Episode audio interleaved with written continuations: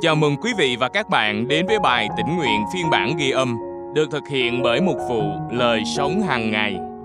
Bài suy gẫm hôm nay của chúng ta có tựa đề Niềm tin tuổi thiếu niên dựa trên phân đoạn kinh thánh nền tảng được chép trong Phục truyền chương 5 từ câu 28 đến câu 33.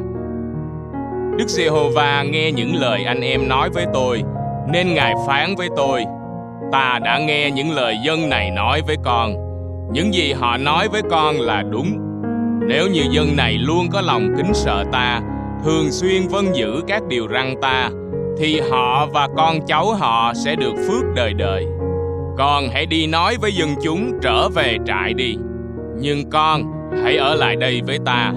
Ta sẽ truyền cho con các điều răn, luật lệ và mệnh lệnh mà con sẽ dạy lại cho dân chúng để họ thực hành trong xứ mà ta sẽ ban cho họ làm cơ nghiệp. Vậy, anh em phải cẩn thận thực hành mọi việc đúng như Jehovah Đức Chúa Trời anh em đã truyền dạy.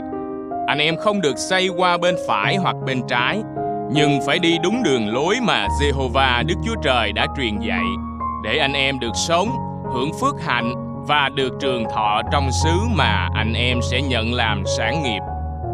Và câu kinh thánh hôm nay chúng ta cần ghi nhớ được chép trong Phục truyền chương 5 câu 29. Ta ước gì lòng họ cứ luôn luôn kính sợ và vâng theo mọi mệnh lệnh ta.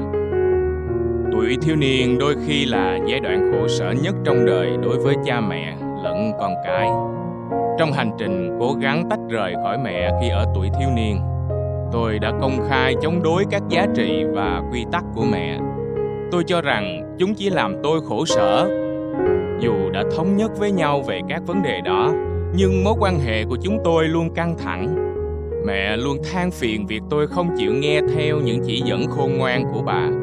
Dù những điều đó sẽ giúp tôi tránh khỏi những đau đớn về thể xác và tổn thương về tinh thần không cần thiết. Đức Chúa Trời cũng có tấm lòng như vậy đối với con cái Ngài là dân Israel. Ngài ban sự hướng dẫn khôn ngoan cho đời sống họ qua 10 điều răn.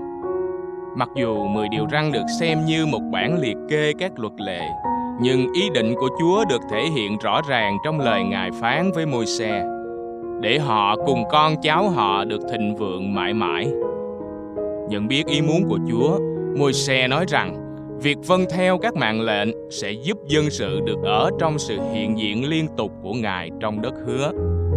Tất cả chúng ta đều trải qua giai đoạn niên thiếu với Chúa. Chúng ta không tin rằng những sự hướng dẫn của Ngài là vì lợi ích của chúng ta. Nguyện chúng ta nhận ra rằng Chúa muốn những gì tốt nhất cho chúng ta và chú ý đến những sự dạy dỗ khôn ngoan mà Ngài ban. Sự hướng dẫn của Chúa nhằm dẫn chúng ta đến sự trưởng thành về thuộc linh, giúp chúng ta trở nên giống Chúa Giêsu hơn. Sự khôn ngoan của Chúa giúp bạn tăng trưởng như thế nào trong mối liên hệ với Ngài?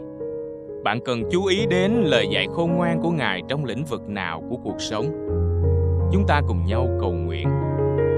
Lạy Chúa kính yêu, xin giúp con tin rằng Ngài biết điều gì là tốt nhất cho con.